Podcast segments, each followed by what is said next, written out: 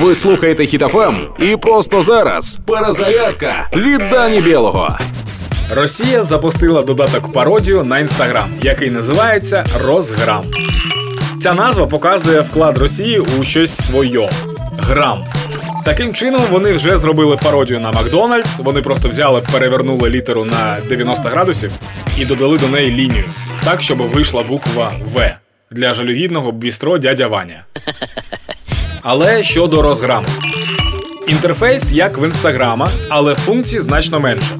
Класика.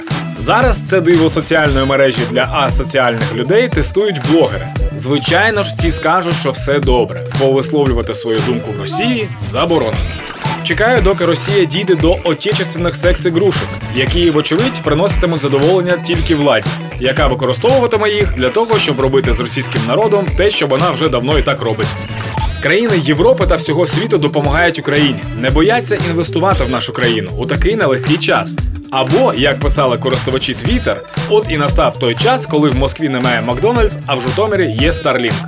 Не зраджуємо Україні, працюємо, допомагаємо, і невдовзі ми всі зможемо відпочити на своїй рідній та вільній землі. Слава Україні! Проект Перезарядка на Хітофем від Дані Білого.